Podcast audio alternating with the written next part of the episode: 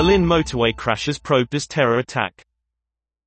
A man rams three motorbikes in what prosecutors say was an Islamist-motivated attack.